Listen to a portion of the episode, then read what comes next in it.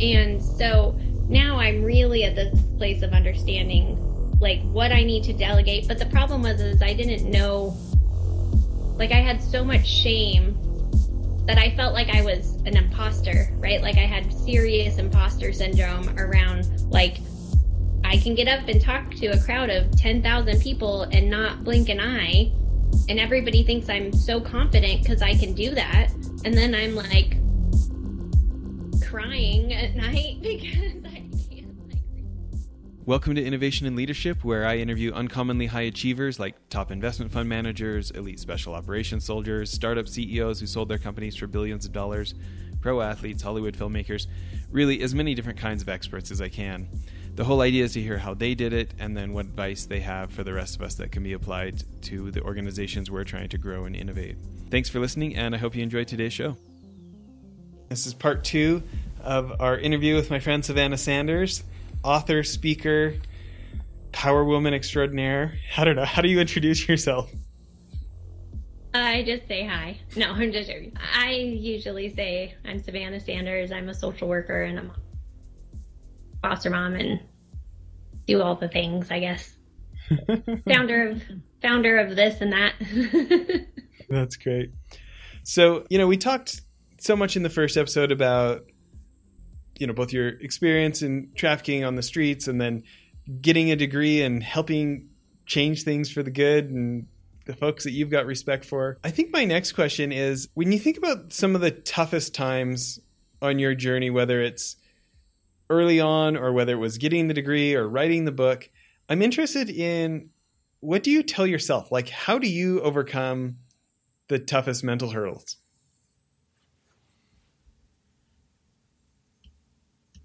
That's a that's a question I have literally never been asked, I don't think. I think I've always been really driven, you know, in in the in a lot of ways. It's always been I mean, really, my whole life has been getting to the next spot without dying, you know, like, so my whole childhood was like getting, I think I, I mean, honestly, if I could be super vulnerable and honest about, you know, I, I used to think that it was a lot of survival mode and just a lot of like chaos and just knowing how to do things in the midst of chaos.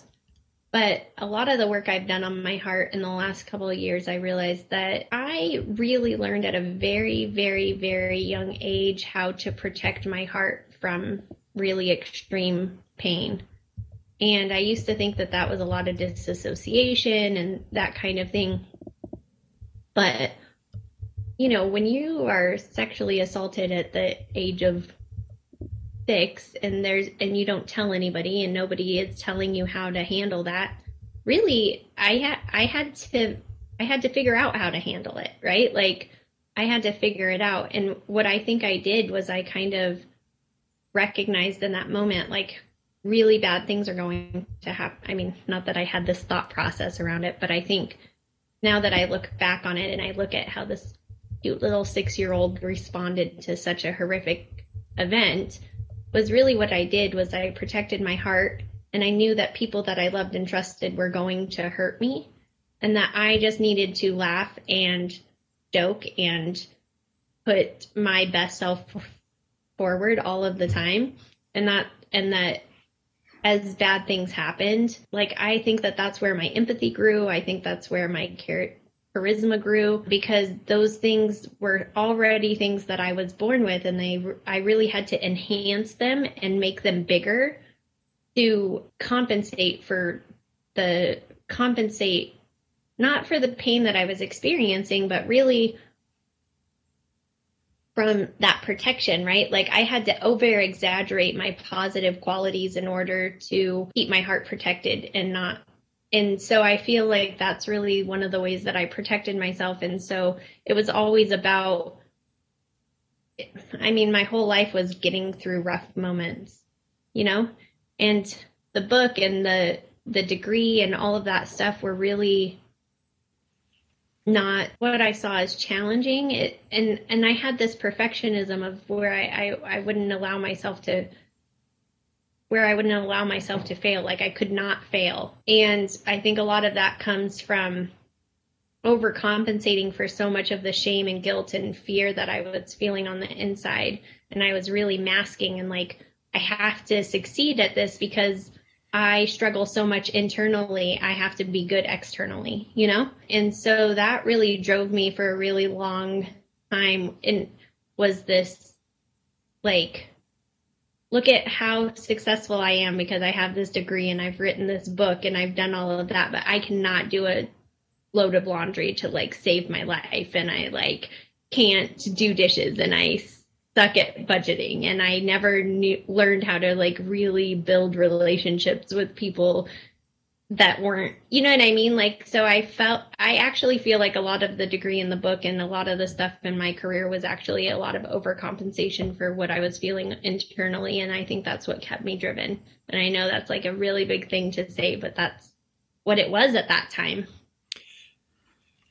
You know it's it's interesting to me having such a diverse set of guests on the show because I find similarities across people who grew up on different continents, completely different industries, completely different backgrounds, and there's elements of similarities. You know, we've had very, very financially successful people on the show who actually describe extremely similar feelings. And maybe they didn't have the trauma you grew up with. Maybe it was expectations of their parents or uh, other sources of a low self image you know? And i think in many ways so many of us have. I think like myself i can get down on myself about not being able to do like job that any $10 an hour ad- admin could do right? And like i can land the big sale. I can i can i get the multi-million dollar investor but like then i'll like be the most likely guy in the company to forget to send the invoice so that we would actually get paid or something You know what I mean? And like it's easy it's easy for me to joke about that with you, we're friends. But there's other times where that's like caused problems in my life. I like have like a sense of shame of like, oh my gosh, you're supposed to be the CEO, Jess. You can't even do the entry level work, you know? And I know it's not to the same degree, but yeah. And I just got diagnosed with like legitimate ADHD recently, and it's it's changed my whole life because I realized that I was trying to function like that right? Like i'm an ideas person. Like i have all i have all the ideas. I have all the passion. I have all of that. But i like please do not expect me to respond to your email in a timely manner. Like that is not mm. something that my brain is capable of doing. Can i t- can i tell you my worst fear? I don't know if this is true. My, my worst fear is hitting a kid with the car okay can i tell you the worst words in business for me is when i spend months landing a major sale. Maybe it's hundreds of thousands of dollars. And then when I've got like seven different people signed off on it, then somebody like offhand on the end says, oh, Okay, could you just write that up, Jess?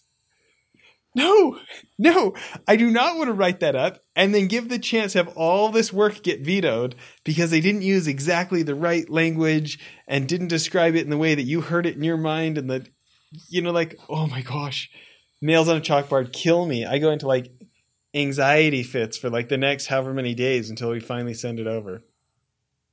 Yeah, it's so it's so great. In fact, and I'm just going to be really vulnerable because I was just in a in a director level position, okay? And I it was perfect, like the most supportive environment I could have ever been in. It was beautiful, amazing, all of the things. But I have this track record in all of my positions, which is why I always run off and create my own thing because I'm like, nobody will ever get me basically to an extent because I can't send emails and do spreadsheets like everybody else. So I have this cycle and I didn't realize what it was until very recently. I didn't even know it was a cycle, but I would get a job. It would be, and I would usually always be handpicked for this job, right? Like somebody recommended me or somebody handpicked me and they're like, oh my God, you got to meet Savannah. She's like so thoughtful and empathetic and she sees things that nobody else sees and they would say these things and I would be like, okay, well, whatever, you know, kind of thing. Then I would get the job and I would interview beautiful because I would, you know, we wouldn't talk about the questions that they had. We would talk about the big ideas and the big solutions, which you and I have had many of these conversations. Like, I could tell you all the things, Jess, like, you can do this, this, this, and this. And you're like, great, can you write that up for me? And I'm like, no, no, I cannot write that up for you because I can, I can just tell you, can't you just go do what I just, you know, I, I really struggle with that. So I would get this job and it would be the most exciting thing. And I would have so much and excitement and I would be like, oh, this is it. This, right? This is the time where I break past that point where like all my kids are going to have braces and we're going to go on family vacations and like I'm going to have like the best health care and like everything is going to be perfect and my dishes are going to like magically do themselves because I have this phenomenal, empowering, amazing with more money and more, and it's exactly what I want to do. And then two to three months in, I would start failing and I wouldn't know why. I would not know why. I would think, okay, well, like maybe I'm doing something wrong. Or then I would start getting behind on emails and I would start doing all of this kind of stuff. And it would get really, it would get really, I would start drowning in the administrative stuff. And then I would tell my supervisor or my boss or whatever, even when, you know, in director level positions, I'm like, okay, this is the thing I'm struggling with they're like, well, that's the basic stuff. Like, how can you be struggling? Like, you're so brilliant. We thought this was a great fit. Like, how how can you be so amazing and then not like be able to make sure everybody has their timesheets on on time or, or whatever the case may be. Yet then all my staff would be like, she's my favorite boss ever and I love her and she's so empowering and blah blah blah blah blah. So I realized that there was a cycle where every time I worked for somebody else, I would ultimately either get fired or quit before that would happen, before I would get fired. Hmm. be, and it would always be administrative stuff. Okay. I've got two books for you. Okay, right. You got to write these down. So the first one's called Rocket Fuel. It's by Gino Wickman and Mark Winters. And it basically just describes visionaries and he contrasts it to integrators and you're going to feel way better about yourself once you finish this book. Okay you, you you actually only have to read the first chapter. Um, good because that's all i'll get through in a book unless i listen to it. Okay. The second one is my new favorite book. It's called who not how by dan sullivan and well it's dan sullivan's ideas but the author is ben hardy. And it basically like talks about the most productive entrepreneurs are not the ones that do all the stuff. They're the ones who who stop thinking, "How can I do this?" and start thinking, "Who can I get to do this?" And sometimes you're at a place where you've got money, you've got budget for staff, and other times that needs to be a business partner, other times that needs to be an unpaid intern, other times that needs to be something else, but like it sounds so simple. It's such a hack there's somebody who loves doing the things I hate. Like my sister's just getting her CPA. She talks to me about like the thrill of when she does accounting and all the numbers worked out perfectly. It's like a Tetris puzzle, and it's like it's like a foreign language. You're like, really? I'm like, we already made the money. We have to count it. like, I know we made the money. We have the money, but for her, it's like it's a sport. It's a sport to get it to all line up. You know what I mean? And uh anyway.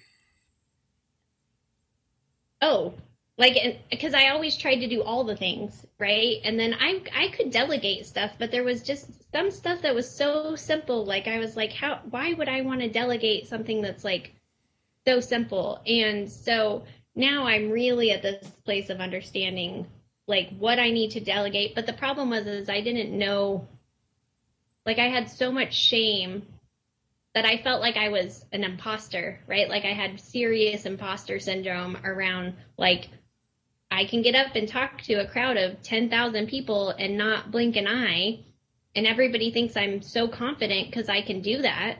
And then I'm like crying at night because I can't like respond to emails and I'm like, what do I say? And why is this overwhelming? And like, how can, how can a sink of dishes undo me? Like, how can a sink of dishes undo me? But I can go and speak to like 5,000, 10,000 people with no problem. Yeah. Can I tell you my other hack? I found out that I like I'm just very social and what's funny is I want to be able to shut the door and I want to concentrate when I want to concentrate. And then when my willpower is dipping, me sitting by myself working harder is a terrible answer.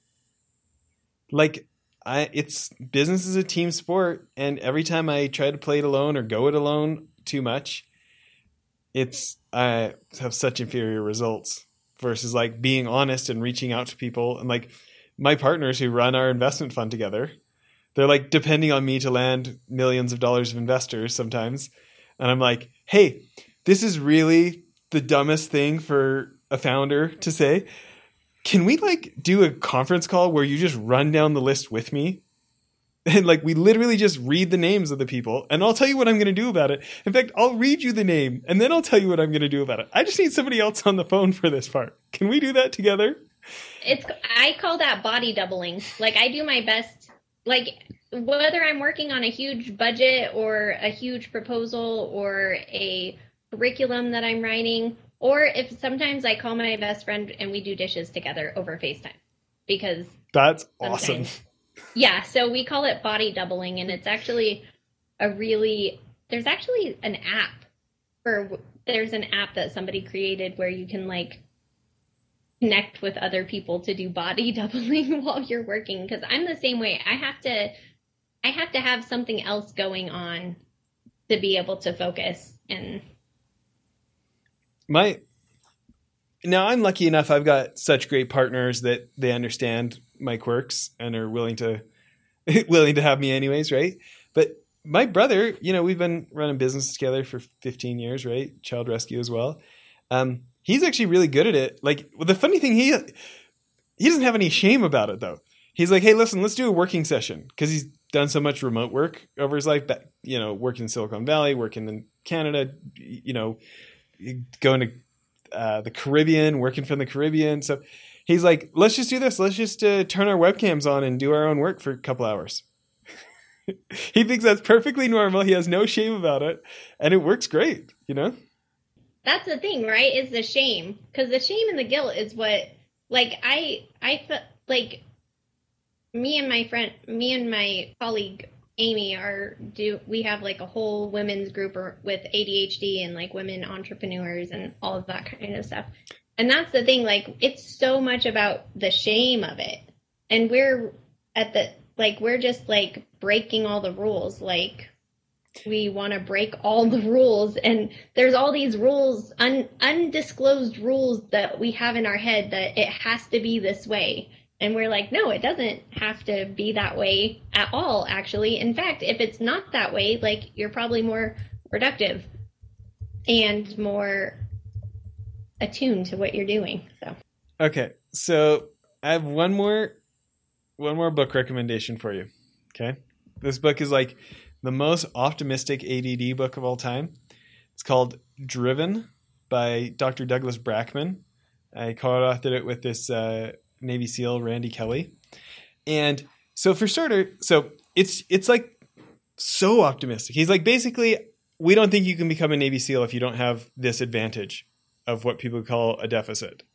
And he just goes through like all sorts of things through history of like how hunters and explorers were so critical to human life, but once we became an agrarian culture, like doing things on time and following the rules became highly prized for survival, and those weird hunters who they want to go crazy sprint and then they want to sit around for three days, like they just get called lazy. They get called all these names by farmers who don't understand them, right? Okay, so that book like will make you proud to have ADD. Okay, all the other ADD books, I feel like it's okay. You can still be a good person. I know you've got a deficit, but there could even be a positive side of this. But you know they don't mean it. This book means it. It's great. So, I mean, I'm. I mean, it is a big thing though, because you know, and I'm glad that we're talking about this because, and this is something that I I I have been talking a lot about lately. My ADHD completely made me more vulnerable to being trafficked. Like now that I can like look back on the whole shebang. I mean, there were a lot of factors in it, but it definitely was a big part of it. And being un, and like women are so underdiagnosed when it comes to ADHD and late diagnosed. I mean, I've been in the mental health field for 13 years and I didn't get my diagnosis until I was 35. And it and I would talk to tons of therapists like, yes, this is going on at home. Like, I'm having this issue with my kids or I'm having this issue with my relationship. But really, I think if I could just like do my dishes and get my laundry done and organized, I might actually be a successful human being. Meanwhile, I have a degree and like super amazing kids and all, you know, all this stuff going on. But I, it has literally only been this last year that I was able to finally finally forego the shame and guilt of not being an organized person and that it was okay that I'm not organized and that I'm not and that I'm that everything's not always functional, right? Like I had a degree and was like traveling internationally, but I thought I was a complete failure at life because I could I lost my keys all the time. Like that somehow was more that morally meant that I was a horrible human being. I'm out here like literally saving lives, but I'm a horrible human because I lost my keys. okay. My wife has a joke about how many times we had to call AAA because of me locking my keys in cars. Okay. I look at this rule, like it became a habit. I have a rule. I do not lock car doors anymore without holding the keys in my hand. Like I physically have to hold the keys in one hand and lock the door. That it's just a rule I had to make for myself because State Farm actually kicked us off insurance from them because we used roadside assistance too much. Because I was locking my car, my keys in the car too much. Like it was a serious problem, right? Anyway. No, it, it, but I mean, it really did like I joke about it, you know, but that it, it like that kind of stuff has impacted my every aspect of my career and home life and everything and now having a handle on it I was like, "Oh, I'm actually I'm actually pretty cool." you know? I love it. Well, listen, if people want to find your book or they want to follow you online, where, where are the best places? Yeah, so my book is on Amazon. It's called Sex Trafficking Prevention: A Trauma-Informed Approach to Parents for Parents and Professionals. And then I have an Instagram at Conquer Trauma, which Conquer Trauma is my healing centered approach to dealing with trauma, not telling you how you should heal from trauma. Sorry, not telling you how you should heal from trauma, but just giving you the tools to navigate your own healing journey and create your own your own path in in that journey and that's at conquer trauma on instagram. And then savannah sanders and you can find me on facebook and uh, i love it. Well once again big thank you from me to you for supporting us at child rescue for the last nine years. Yeah i loved it. I'm so proud of you guys and so proud of the work that you're doing love it. Thanks again for doing this. Bye everyone